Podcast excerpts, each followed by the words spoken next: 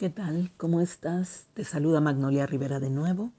Me da muchísimo gusto que me acompañes en este nuevo podcast. ¿Qué haces? Yo estoy escribiendo, escribiendo mucho. Eh, ya sabes que me apasiona escribir, igual que pintar. Estoy en ello y bueno, me he tomado un tiempo para compartir contigo este nuevo podcast de la voz. La voz de cada ser humano revela el interior, lo que cada uno es. Aunque, desde luego, la voz puede fingirse, impostarse, modularse, volverse otra. Eso lo saben muy bien los actores, los cantantes, los hipnotistas, los vendedores, los conferencistas, Ah, y también lo saben los hipócritas, que pueden hacer que su voz suene dulce y melodiosa cuando detrás hay perversidad o dolo. El sonido de una voz puede ser una perfecta caricia o un insulto estentóreo. Puede ser un paliativo, una terapia que alivie las penas del corazón o un latigazo. La voz es un instrumento musical, pero puede ser también la navaja que abra la herida. Tiene múltiples caminos, muchísimas formas de manifestarse, de exponerse, de ser real. Mi padre tenía una voz poderosa, tremendamente sonora.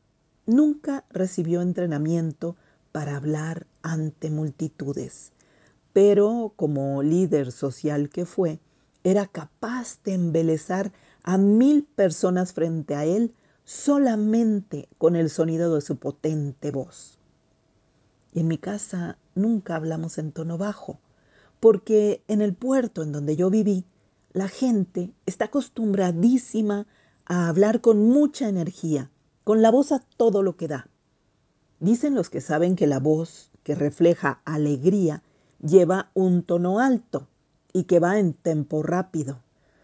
Mm, pues justo así hablamos en el puerto, en mi puerto natal, allá donde el mar es puro holgorio y en donde todo el año nos la pasamos preparando carnavales. Apenas termina uno y ya estamos planeando el otro. Así es que como no va a haber alegría en un sitio como ese, ¿Y cómo no vas a hablar con toda la potencia de los pulmones plenos de brisa y de tanta naturaleza y playa? Sé que en algunas culturas es signo de muy buena educación hablar bajito, pero en el puerto no te juzgan por eso, de manera que si algún día vas para allá, te van a hablar con toda la vitalidad del mundo como si estuvieras a cinco cuadras aunque estés a un lado de la persona que te saluda. Hola, ¿qué tal? Buenos días, ¿cómo amaneciste? Yo muy bien, ¿y tú? Muy bien, gracias, que tengas lindo día. Nos vemos más tarde. Quienes hablamos con voz fuerte, tenemos que poner particular atención cuando estamos en sitios en donde se exige discreción y silencio.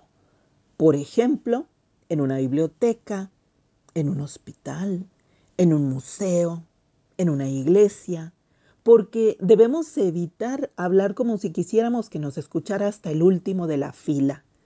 Con la práctica se logra modular el tono. A través de los siglos y en muchas culturas, a las mujeres se nos ha alabado como un sello de femineidad el que hablemos en un tono gentil, sin estridencias, y ha sucedido a lo largo de la historia del mundo que es mejor si las mujeres no hablamos. Lo decían los antiguos romanos, una mujer que calla es mejor que una mujer que habla. Imagínate. Pero a mí eso del silencio no se me da. Adoro el silencio en muchas horas del día, pero me encanta también la conversación, el diálogo y el monólogo y me apasiona leer en voz alta, para otros o para mí. Leer, por ejemplo, novelas, porque las novelas suelen ser una urdimbre de palabras y de silencios en donde la voz se mece. En general, la voz tiene su encanto y de ello dan cuenta los poetas, los compositores que escriben inspirados en el tema. A propósito, dice la canción de Ramón Cabrera, no sé qué tiene tu voz que fascina, no sé qué tiene tu voz tan divina que en mágico vuelo le trae consuelo a mi corazón. No sé qué tiene tu voz que domina con embrujo de magia a mi pasión. Tu voz se adentró en mi ser y la tengo presa. Tu voz que es tañer de campanas al morir la tarde. Tu voz que es gemir de violines en las madrugadas. Es el divino poder que tienes, mi bien, para estremecer. Y qué gran regalo es poder guardar las voces entrañables, pretéritas, voces que gracias a la tecnología pudimos y podemos preservar, ¿no te parece? Tenemos las voces de los cantantes, de los poetas, de grandes pensadores, de muchos personajes de la historia de siglos recientes, archivadas en valiosas bibliotecas de audio, públicas algunas, otras privadas. En mi caso, un amigo dejó este plano terrenal hace muchos años y me legó su voz en un cassette, que un día me envió por correo, en una de esas cartas donde grababas en una cinta magnética que estuvieron de moda décadas atrás. Mi amigo hizo la grabación mientras caminaba por el jardín de su casa y me iba describiendo todo a su alrededor, cómo crecían los naranjos que había plantado con entusiasmo meses antes, cómo lucía el entorno, el verdor.